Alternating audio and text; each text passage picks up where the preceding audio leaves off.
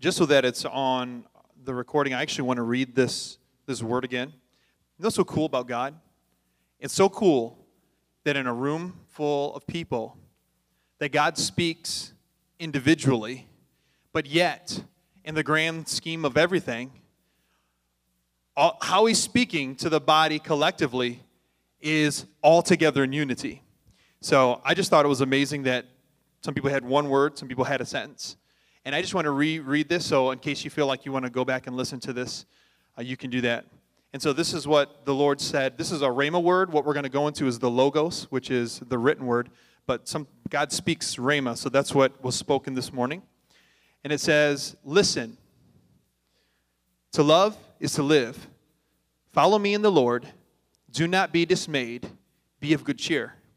Worship me in spirit and in truth. I am your God. You are my children. I love you. I love you. Trust. Hope. Don't be discouraged. Don't look on the outward appearance. I am doing an inward work. Go. Cry out. I will answer you. Is Jesus enough? So you can take that take that to the bank. We are going to continue on our sermon series from pew sitters to pillars. So if you have a smartphone or a tablet, we do have a live event, so you can follow right along on the live event. You'll have stuff right there. And, um, and if you don't have a live ev- if you don't have a smartphone, you don't not follow along with a live event, you can pull out your Bible. Who has their Bible? I just want to give you some props. If you actually brought your Bible, props, props, props, props. Yeah, you guys get props. So the majority of us were techie now. I've got this on my tablet and on my phone, but for those who bring Bibles, much props. I love it. So we're going to be talking a little bit today about the four soils. And so this kind of comes along um, out of a few different passages of Scripture. It's out of Matthew 13, 1 through 23, Mark 4, and also Luke 8. But we're going to read 23 verses in Matthew chapter 13 because I believe that when you come together and you have church, I believe you should read the Word. So you can follow right along on your smartphone or tablet, or if those words are too small for you, up on your screens, hopefully you can listen. So here, we're going to start in verse 1. We're going to read all 23 verses. This is Jesus. He's talking here. It says, The same day Jesus went out of the house and sat by the lake. Such large crowds gathered around him that he got into a boat and sat in it. While all the people stood there on the shore, he told them many things in parables, saying, A farmer went out to sow his seed. As he was scattering the seed, some fell along the path, and the birds came and ate it up. Some fell on rocky places where it did not have much soil. It sprang up quickly because the soil was shallow, but when the sun came up, the plants were scorched and they withered because they had no root. Other seed fell among the thorns, which grew up and choked the plants. Still others, excuse me, still other seed fell on good soil, where it produced a crop, a hundred, sixty, or 30 times what was sown. Whoever has ears, let him hear. The disciples came to him and asked, I love the fact that they were not afraid to ask. And I just want to go ahead and say this, kind of put this little insert. It's okay that if you don't know everything in the Bible, the disciples were following around Jesus and they had no clue what he was saying. So, so it's okay. All right? But they're bold enough to say, Jesus, you're telling parables. We don't know a lick of what you're saying. Good thing because he explains it for all of us to understand what's going on here. The disciples came to him and asked, Why do you speak to them in parables? He replied, Because the knowledge of the secrets of the kingdom of heaven has been given to you, but not to them. Whoever has will be given much more, and they will have an abundance. Whoever does not have, even what they have will be taken from them. This is why I speak to them in parables. Though seeing, they do not see, though hearing, they do not hear or understand. In them is fulfilled the prophecy of Isaiah you will ever be hearing, but never understanding. You will ever be seeing, but never perceiving. For the people's hearts have become callous, they hardly hear with their ears, and they have closed their eyes otherwise. They may see with their eyes, hear with their ears, understand with their hearts, and turn, and I will heal them. But blessed are you because uh, you see, and your ears because you hear. But I tell you that many prophets and righteous people long to see what you see but did not see it, and to hear what you hear but did not hear it. Listen then to what the parable of the sower means. One, if you go to another one of the passages, they straight up ask. They're like, Jesus, what are you saying? So it's pretty cool. This is what the parable means. Anyone who hears the message about the kingdom and does not understand it, the evil, evil one comes and snatches away what was sown in their heart. This is the seed sown along the path. The seed falling on the rocky ground refers to someone who hears the word and at once receive it with joy. But since they have no root, they last only for a short time. When trouble or persecution comes because of the word, they quickly fall away. The seed fall among the thorns refers to someone who hears the word, but the worries of this life, the deceitfulness of wealth, remember those two things, choke out the word, making it unfruitful. But the seed fallen on the good soil refers to someone who hears the word and understands it. This is the one who produces a crop yielding 160 or 30 times what was sown. Lord, we thank you for your word today. God, we thank you that God that it would just it would penetrate us. God, that it would just speak to us. Lord, we just thank you. God, as we break open this passage of scripture, God, we want to have ears to hear in Jesus name. Amen.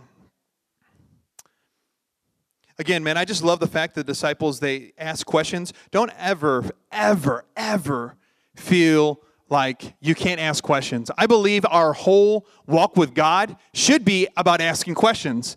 Sometimes people get offended, like, you should already know. No, we should all remain teachable. We should all remain humble. And, and part of that is asking questions. Part of that is, you know, uh, uh, God, you know, ask God questions. God, what about this?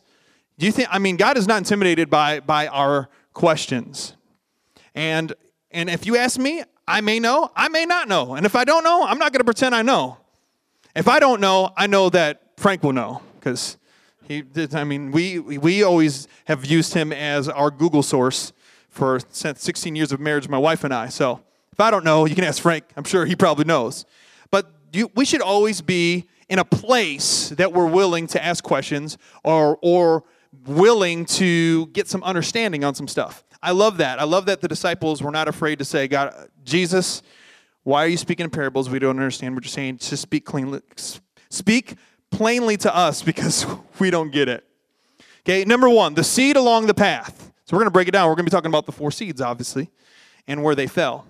Okay, the path is usually worn down because of so many people walking on it. I know this is a picture of a path that's like hard ground, but just kind of just kind of picture in your day where, um, or back in the day, where they they went around and they didn't have the nice huge things that did all of the farming and they actually had little satchels with seeds in it, and they would walk and they would they would spread seed.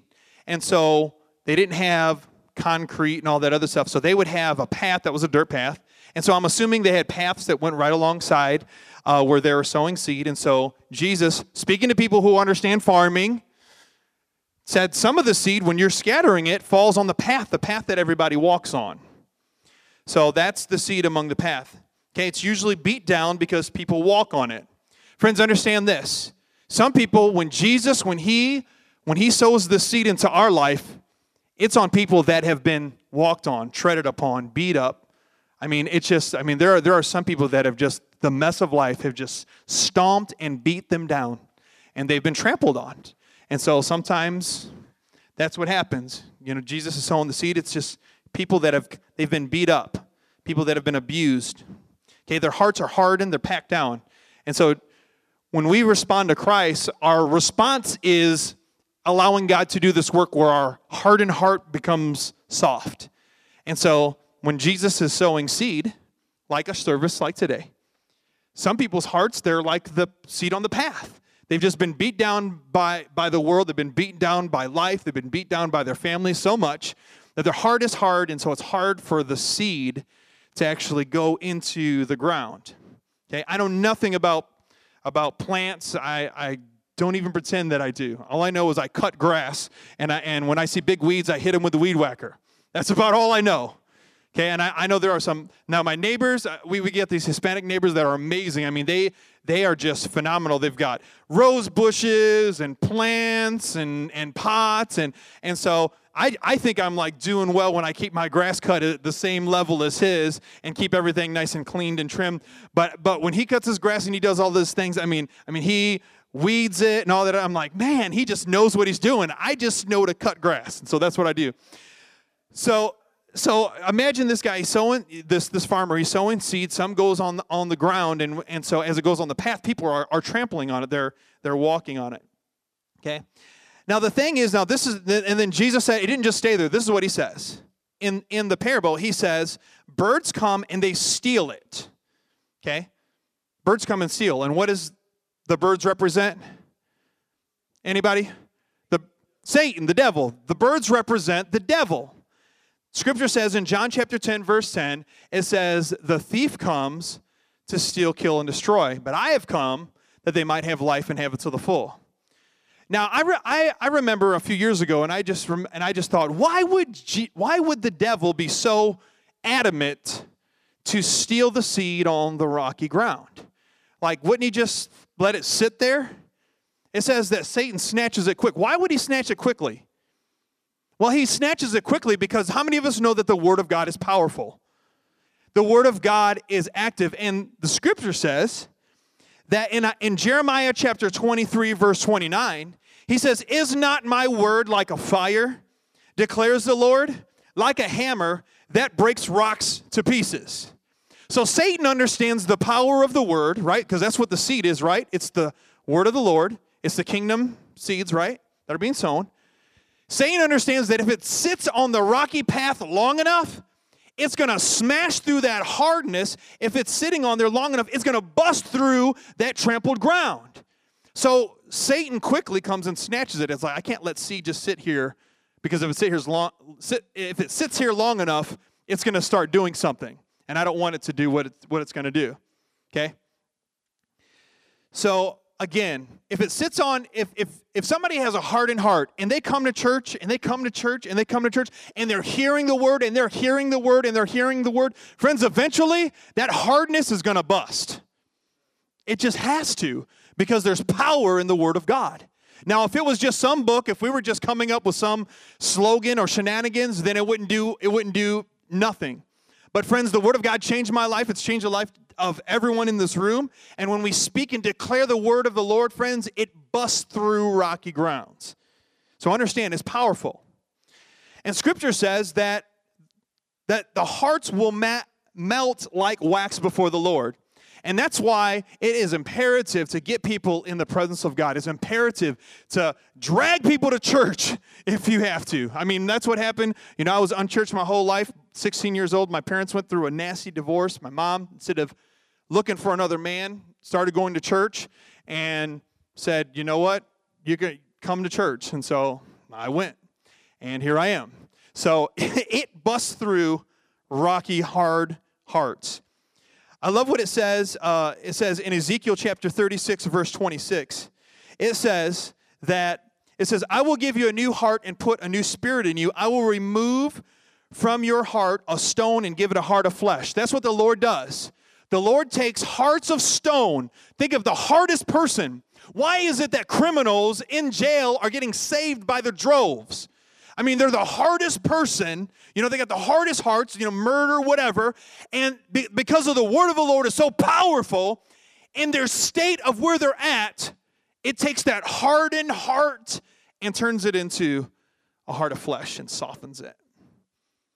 How many of us know that God wants to touch the most hardened criminal. God wants to think of the think of the worst person that you know. Maybe they're at your job, maybe they live next to you, maybe they're a family member. You know, you don't have to say their name, okay? Don't feel guilty that they was the first one to pop up in your brain because we all have one. like wait, that person, you already know, you're like picturing them. That person, the you know, the most wretched person that you could think of, God wants to get a hold of them. He wants to. The arm of the Lord is not too short.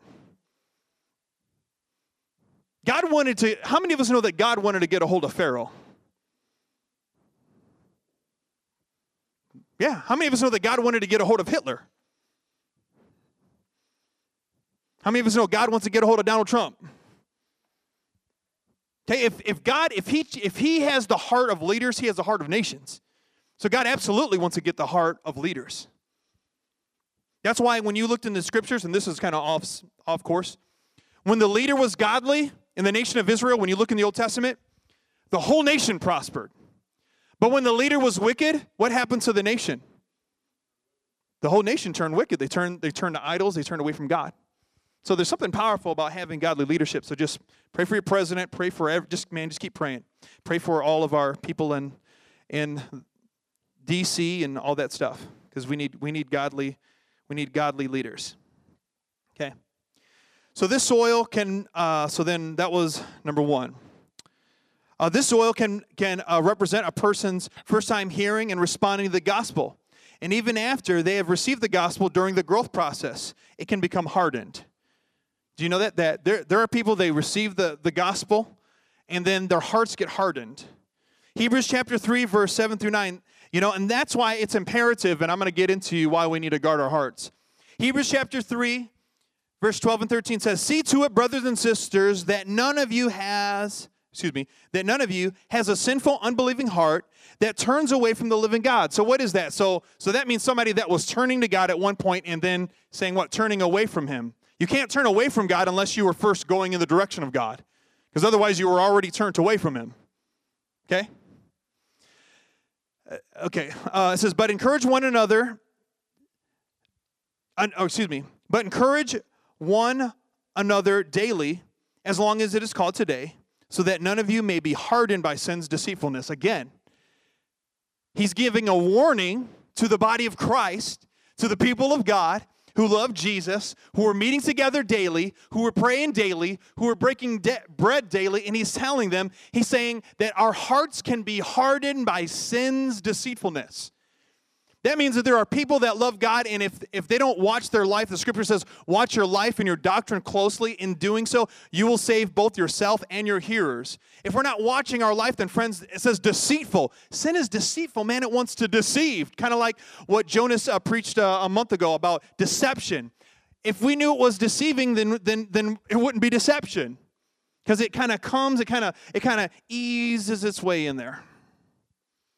If you're a person if you're a person that's that's been you know set free from drugs and alcohol, you can't just go to somebody's birthday party and have one beer.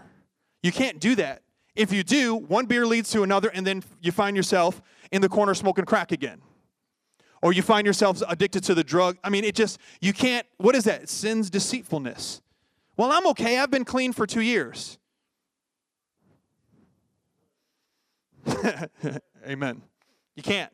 Just say no. Just say no to drugs. Look at your neighbor, say, just say no to drugs. Just say no. Say no to drugs.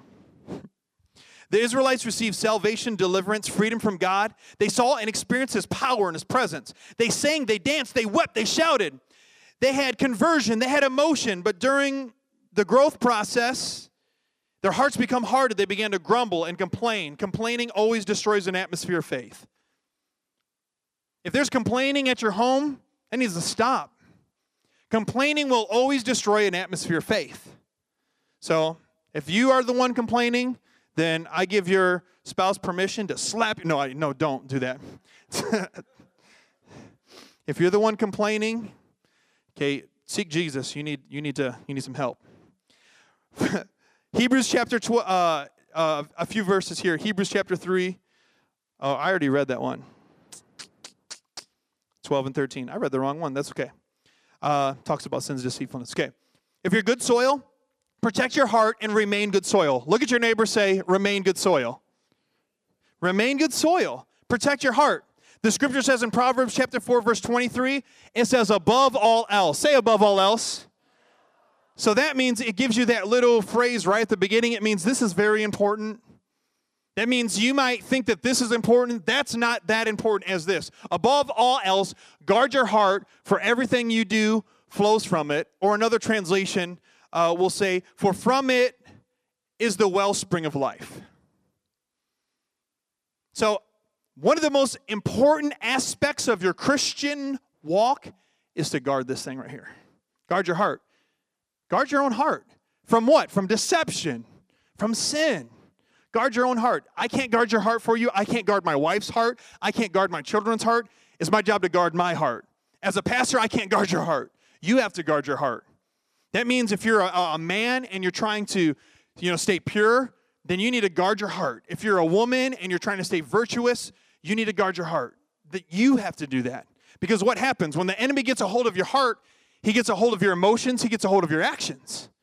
Because out of the abundance of the heart, the mouth speaks. Out of the abundance of the heart come every wicked thing, you know, and that's what Jesus said. So if he can get a hold of that, then he can get a hold of you. So guard that thing. How do you guard that thing? Fill that thing with the word. Put the word of the Lord in there. Be in a place where you are praying. Being a place where you're constantly, like, Jesus, like Joy said last week, feed what you love, starve what you hate. Guard your heart. Above all else, it's very important too many people are deceived. It says, and then times it says, many were deceived because they didn't guard their heart. So, friends, guard your heart. Don't grow old and grow cold. Oh man, that, that's that's something that that's a prayer that I pray over myself. Lord, help me not to grow old and grow cold. I want to be like one of those 80-year-old men if the Lord tarries, one of those 80-year-old spitfire preachers that's like barely can walk and still preaching the word of God. Right? Like say it like Sam. I, I don't want to grow old and grow cold. I don't want to say, okay, I'm going to leave that to the youngsters. No. I love what David said. He said, even when I'm old and gray, let me not stop declaring your power to the next generation. I want to be a man who, who has fire all my days. And in order for that to happen, I need to guard my heart. Guard my heart from apathy. Guard my heart from laziness. Guard my heart from being lukewarm. Ooh, yep. Okay, let's continue on here. Number two. That was enough on that. I know I got kind of sidetracked there. Number two, the seed on the rocky ground. So we had the path, and then we had the rocky ground. And we're not talking about rocky, do do do do. We're talking about rocky ground. I know rocky is one of my favorites. Jesus used the words like rocky, not much soil, shallow. Uh oh, shallow. Sun scorched, withered, sprang up quickly the person received it with joy. It's good news. The word is powerful. It was received with joy. The person was healed, they were delivered, they received salvation, they received the goodness of God. They loved all the benefits of the kingdom. They were about it. Yeah, I'm, I'm about it. Maybe they got baptized. Maybe, maybe, you know, they started serving in church. You know, maybe they got involved and they got plugged into small groups.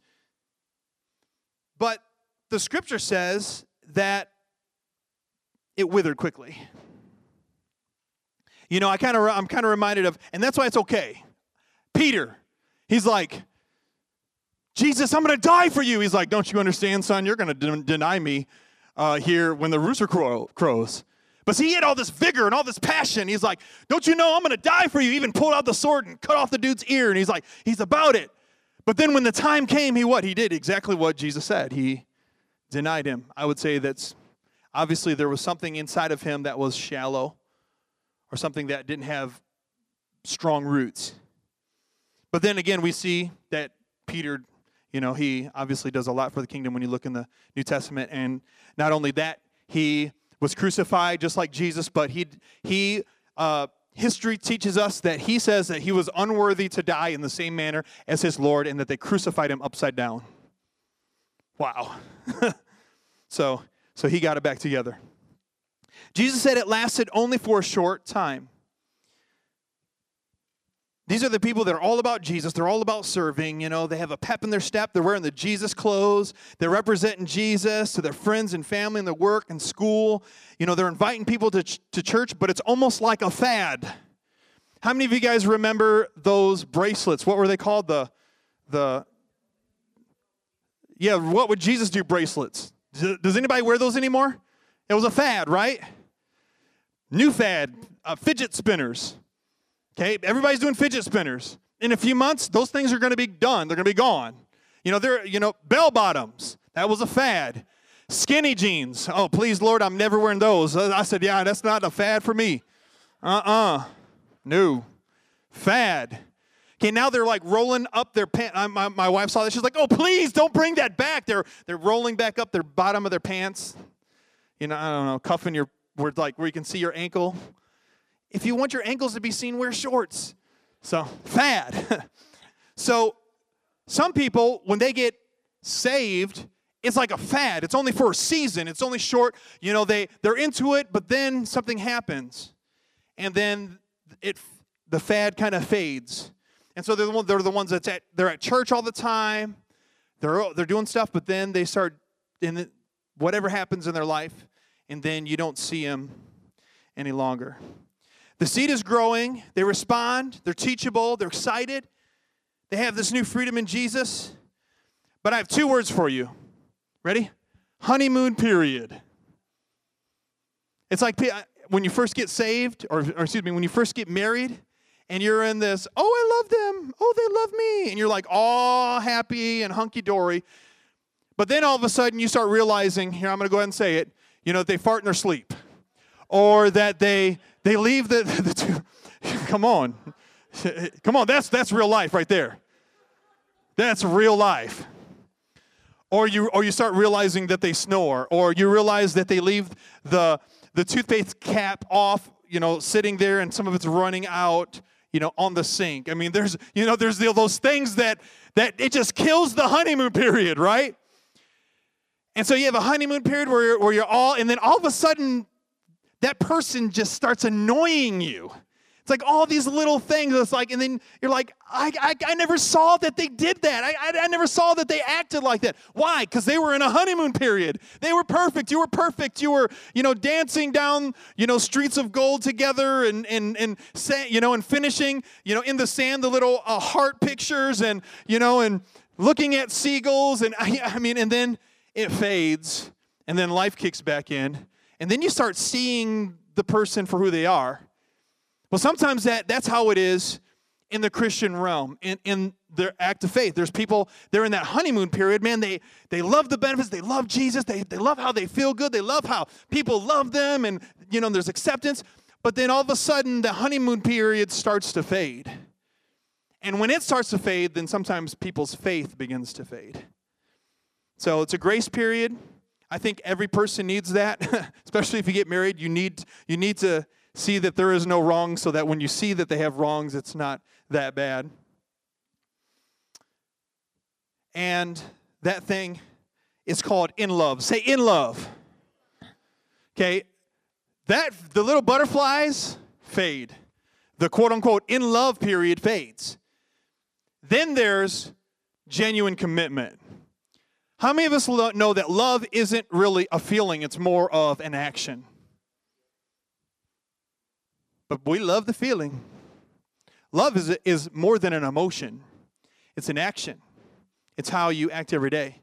And so some people, they fall in love with Jesus, and guess what? They fall out of love with Jesus as well. So that's the person that's on the, the rocky ground there.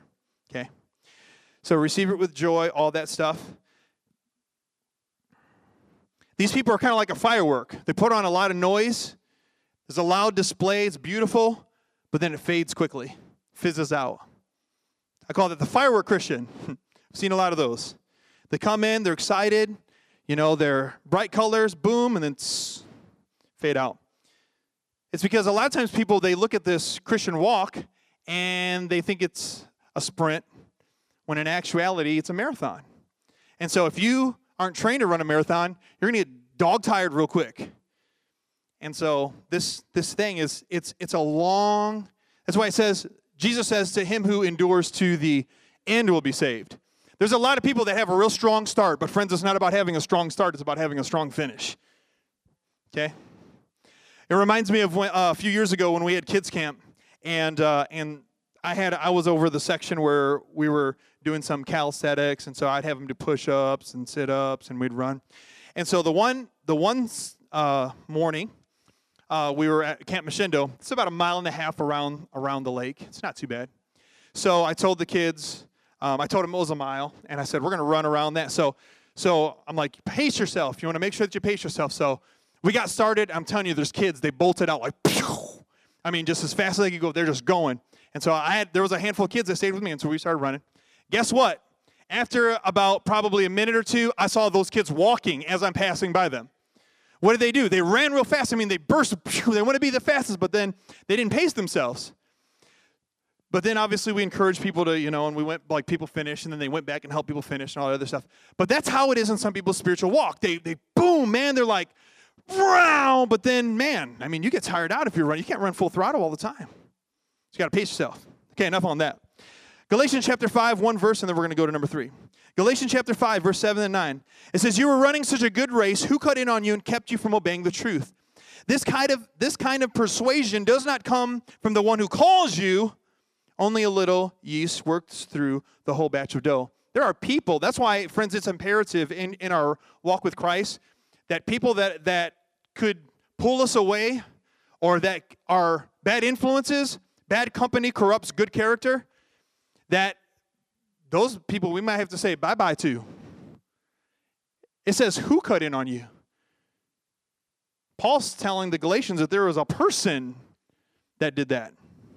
So, okay, number three seed among the thorns. Okay, this seed fell among the thorns or weeds, making it unfruitful. Now, this is a more of a mature soil because it didn't say that it didn't have root. It didn't wither quickly. It just had things around it that kept it from being unfruitful. The scripture didn't say that the plant died, just that it didn't have the capacity to bear fruit. It says, the cares of this world. What are the cares of this world? Friends, I, I guarantee you that there are things that the enemy will uh, place in our life to distract us. Say distract. There's this, there's this nice word, it's called busy, B U S Y. We got an acronym for that being under Satan's yoke. Because when you're busy, busy, busy, busy, scripture even talks about not being busybodies. When you're busy, busy, busy, you can't quiet yourself to hear from the Lord. You can't quiet yourself to kind of redirect yourself to know what's God saying? Where's God at? How can I get to him? Okay, sometimes we can get so busy that we don't consider listening. Scripture says we need to have ears to hear. We can go from day to day, taking care of all of our problems and all of our stuff, but never really produce the fruit that comes from spending time with Jesus. Okay, now the scripture talks about bearing fruit. We see this with Martha and Mary in Luke chapter 10. One was busy, busy, busy. One was sitting at Jesus' feet. And Jesus told Martha, when Martha was trying to tattle on her, on Mary, who was sitting doing nothing, said that she chose the better thing. Meaning, friends, there's going to be times. Did Jesus care about how clean their house was? Not really. Do we care about how clean our house is? Yes, we do. Many of us, if Jesus was to come in this place and say, Hey, I want to come to your house, would say, Hold up, stand outside, Jesus, let me straighten up. I got to tidy up for Jesus. He doesn't care about all that. But sometimes we can be distracted by all the things that are around us and not spending time with the one who is there, the reason why he was there. And so we just got to be very careful about being busy and distracted and all these things. When you find yourself being busy and distracted, you'll also find yourself complaining. If you don't find yourself sitting, you'll find yourself complaining. So be careful. Because when this church plant, there's lots of stuff. We're doing stuff over and over. I mean, it's kind of monotonous that we have to set up and tear down and set up and tear down. And I know people are praying for a building. They're like, Yes, Lord. but friends, let's not become discouraged in doing these things. Let's not grow weary in doing these things because then we'll find ourselves complaining and we don't want to do that because that's this is all for Jesus. Okay? 1 Timothy chapter 5, verse 11 through 13. It says, uh, as for younger widows, do not put them on the okay, okay, hold on, let's pass that. Um it says, uh, besides getting in the habit of being idle and going about from house to house, not only do they become idlers, but also busybodies who talk nonsense, saying things they ought not to do. What's that? Being busy. Being a busybody, or the, the word I, I kind of underlined that word idler there. Basically, it means being unfruitful. When your car isn't idle, it's not going anywhere. You're burning up gas and it's sitting there. There's no fruit. The vehicle was created, made, and manufactured. And if it's a Jeep, it was made by my brother right here to get you from point A to point B. But if it's sitting there running and it's idle, it's not doing its purpose. It's not bearing fruit for you. It's actually burning up your gas. Because maybe you're waiting for your spouse who's in the grocery store, or maybe they decide, you know, I mean, and so this the vehicle was was made to get you from point A to point B when it's an idle, it's unfruitful. And so uh, Paul is telling Timothy that there are people that become idlers, meaning they're just, you know, they're not doing anything. They're busybodies, they're gossips, they talk stuff they should not, not talk about. That's why we got to be careful being busy. Because I believe that that's one of the strategies of the enemy to get us so busy doing all of our stuff, and we're taking this person to sports, and we're doing this, and we're taking care of our spouse, and we're doing our work, and all this other stuff. And then what happens?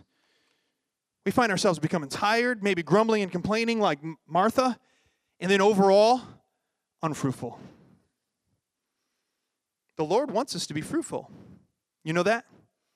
Hebrews chapter 12, verse 15 it says, See to it that no one falls short from the grace of God, and that no bitter root grows up and causes trouble and defiles many. We can become unfruitful. Moreover, we can become a person if we don't if we don't allow ourselves to sit before the Lord and allow ourselves to be fed by him, we can actually become a hindrance to someone else. Be careful. Remember, remember I said, above all else, do what? Guard your heart. Guard your heart. Guard your heart. And it says, the deceitfulness of wealth. It says, the cares of this world and the deceitfulness of wealth choke out the plant, make it unfruitful. So there are a lot of people, they're what? They're chasing money, they're chasing wealth, they're chasing work. You know, it's about stuff and, you know, bigger and better and the American dream and all this other stuff. And the scripture says that it chokes out your fruitfulness. So just be careful. I, I don't, okay, I believe that the Lord okay, wants to prosper us. I believe that. I believe, you know, the scripture says that when we when we follow the Lord, I love what it says in Joshua. It says when we uh, when when the book of the law does not depart from our mouth, it says we'll be prosperous and successful in all we do. I believe the Lord wants us to be prosperous and successful. But we got to be careful that we don't fall into the American dream and now our we we think our success is having stuff because that's one of the that's one of the traps that keeps us from being fruitful. So we just got to be very careful with that. Last one here. This is a good one. The good soil. Everybody's like, "Whew, we went through those three, Yes. Now it's time to talk about the good soil. Yeah, come on. I want to be good soil. If you want to be good soil, say amen. Come on, let's do that one more time. If you want to be good soil, say amen. Yes, Lord, I want to be good soil. Make every effort, friends, to be good soil.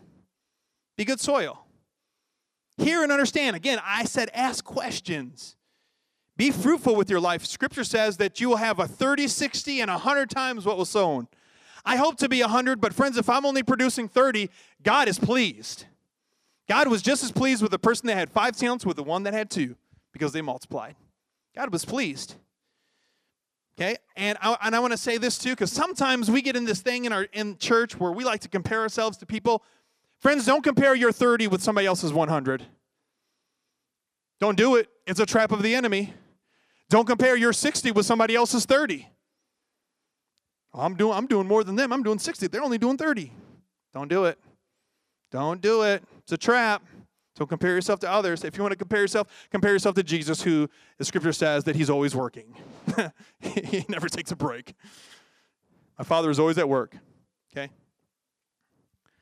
The fact that you are fruitful is all that God cares about.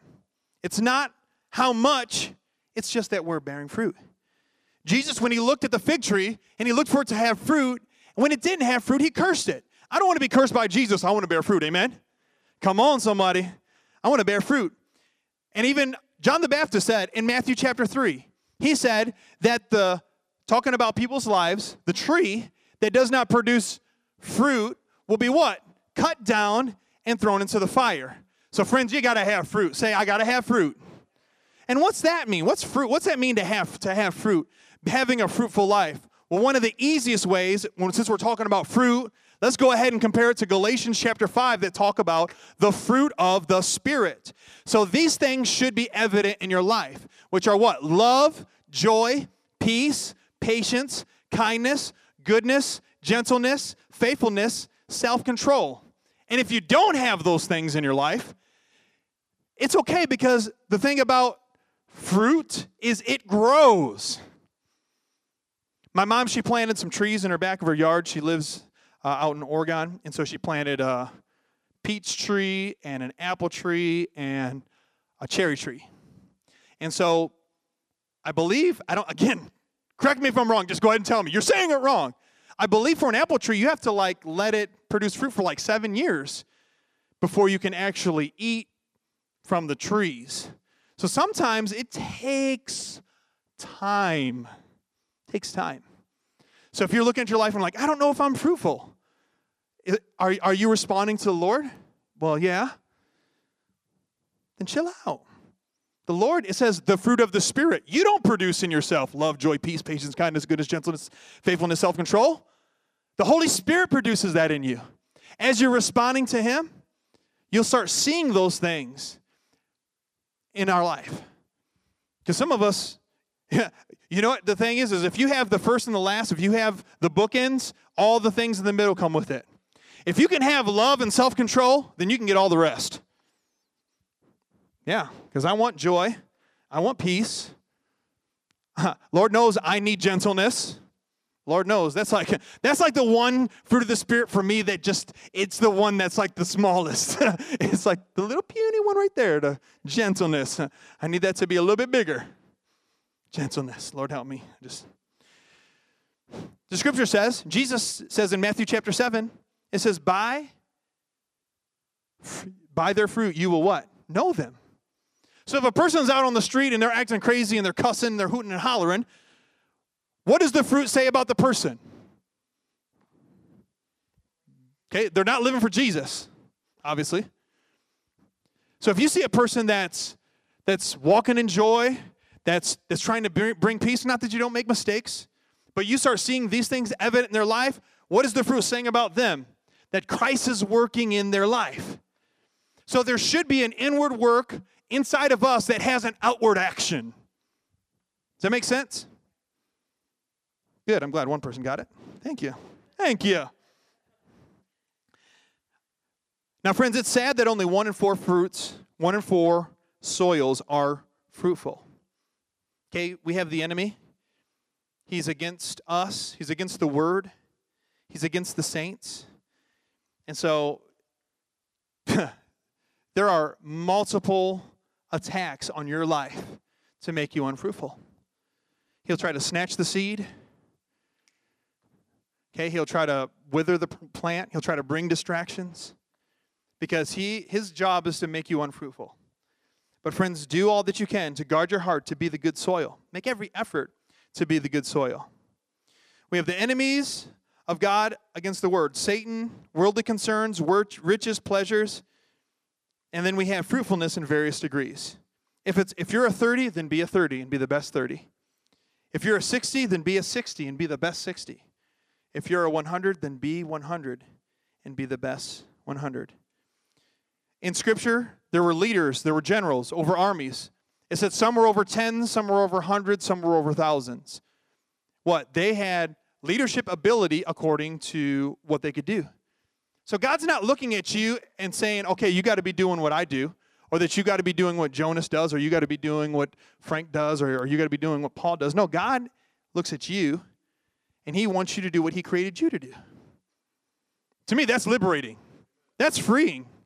Because that means the Lord has called me to plant churches, and it doesn't have to look like Cedar Creek, and it doesn't have to look like Stephen Furtick's church, and it doesn't have to look like uh, Pastor Chad over at Maumee. I don't have to compare myself to all those, and all those are great ministries and great people, and they have great leaders. But I'm going to stand accountable for what I'm doing and what God has called me to do. And then the same is for you.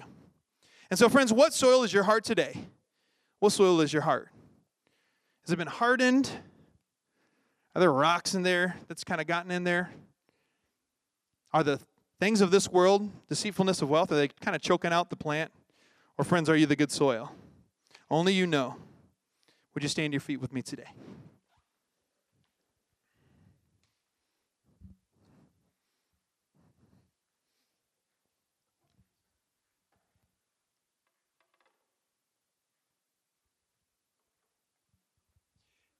You can't take anything away, if that was just like too much information and it's just like too much, friends, take away two things. Number one, make every effort to be good soil. And number two, above all else, guard your heart. If you can take away that, please take that away. Let's pray. Father, we thank you, God, for how good you are. And Lord, we want to be men and women that guard our heart. God, there's so many things out there that God they, they want to they want to taint our walk. Hmm. I'm just thinking about what you said when you spoke in the book of James and you talked about what's real religion, what's true religion. It's looking and taking care of orphans and widows and keeping oneself from being spotted by this world. So, Father, would you give us the capacity in our hearts and our minds to keep ourselves from being spotted and blemished by all the things, all the distractions, all the things the enemy has? God, there's just perversion, God, there's lust, God, there's there's there's all of these different things, distractions. They want to take precedence in our heart. God, we don't want to be men and women that I, I that idolize ourselves or idolize our career, God, or or idolize our families. We want to keep you where you belong as, as head of our life. So right now, would you just do a heart work in us, God? Would you do an inventory in us, Holy Spirit? And God, we just repent. I lead the I lead the charge. God, I repent of God the times that God that the enemy puts thoughts in my mind and I begin to get proud and puffed up. God, I just repent and I rebuke pride and arrogance in the name of Jesus. Father, I want to walk in humility. I want to clothe myself with humility like it says in 2 Peter chapter 5. God, I don't want to think of myself more highly than I ought, as it says in the, in the book of Romans. God, I want to consider others better than myself. God, help me to continue to be a man. I'm, I'm, I'm praying out loud my own prayer. Help me to continue to be a servant who serves their, who serves my family. God, help me to serve, God, your church and this church, God, with all my heart. Help me to serve you with all that I've got. Help me to keep you first. Lord, we just say again, would you be King and Lord of our life? I yield myself to you again today, Daddy. You're a good God. You're a good Father. Jesus. And God, would you just, God, would you help me to recognize misconceptions in my mind? There are, there, there, are, there are some people in here, you have a misconception. There's somebody in here that has a misconception that you feel like God wants you to do all of these things, that you got to like be busy and doing all these things. And, and, and that, that's a misconception. The Lord doesn't want you doing a bunch of stuff. He wants you to know that He's with you, that He just wants to spend time with you as I was praying, I just kind of felt that kind of just pop in there. That there's somebody in their heart, they have a misconception that they have to, it's almost like they have to earn their, their right with God. You don't have to earn it. Christ paid for it for you. And even and you don't have to do more stuff to earn uh, to get better gold stamps with Jesus. Not that you're supposed to be lazy in your Christian walk, but but just I just pray against that that concept, that mindset that we have to do to earn favor with you, God. We just, I just break that lie and that deception in the name of Jesus. For it's by grace through faith, not by works, that no man can boast. Jesus. Love you, Lord Jesus. Thank you, Father. If you're in here and you're struggling with your, ident- ident- your identity, I pray that you would find your identity in Christ. Many of us men, we find our identity in our job, what we do. But I just pray it's a misconception. God, I just pray, God, that that mindset would be broken off our hearts and minds. God, that we wouldn't find pride in what we do, but God, that we would, God, we would find our value in who you are in us, God. And ladies, the same thing. Just saying that from a man, I just know as men we like to strut our stuff. Father, we just want to be men and women that yield ourselves to you wholeheartedly, with all of our mind, with all of our soul, with all of our strength. So, Lord, we just again give you permission. Just go ahead right here. Just give God permission to move around, move around the, the furniture of your living room, of your heart. Giving you permission. Yeah, I know a lot of people don't like that. They like they like this there and that there and that there.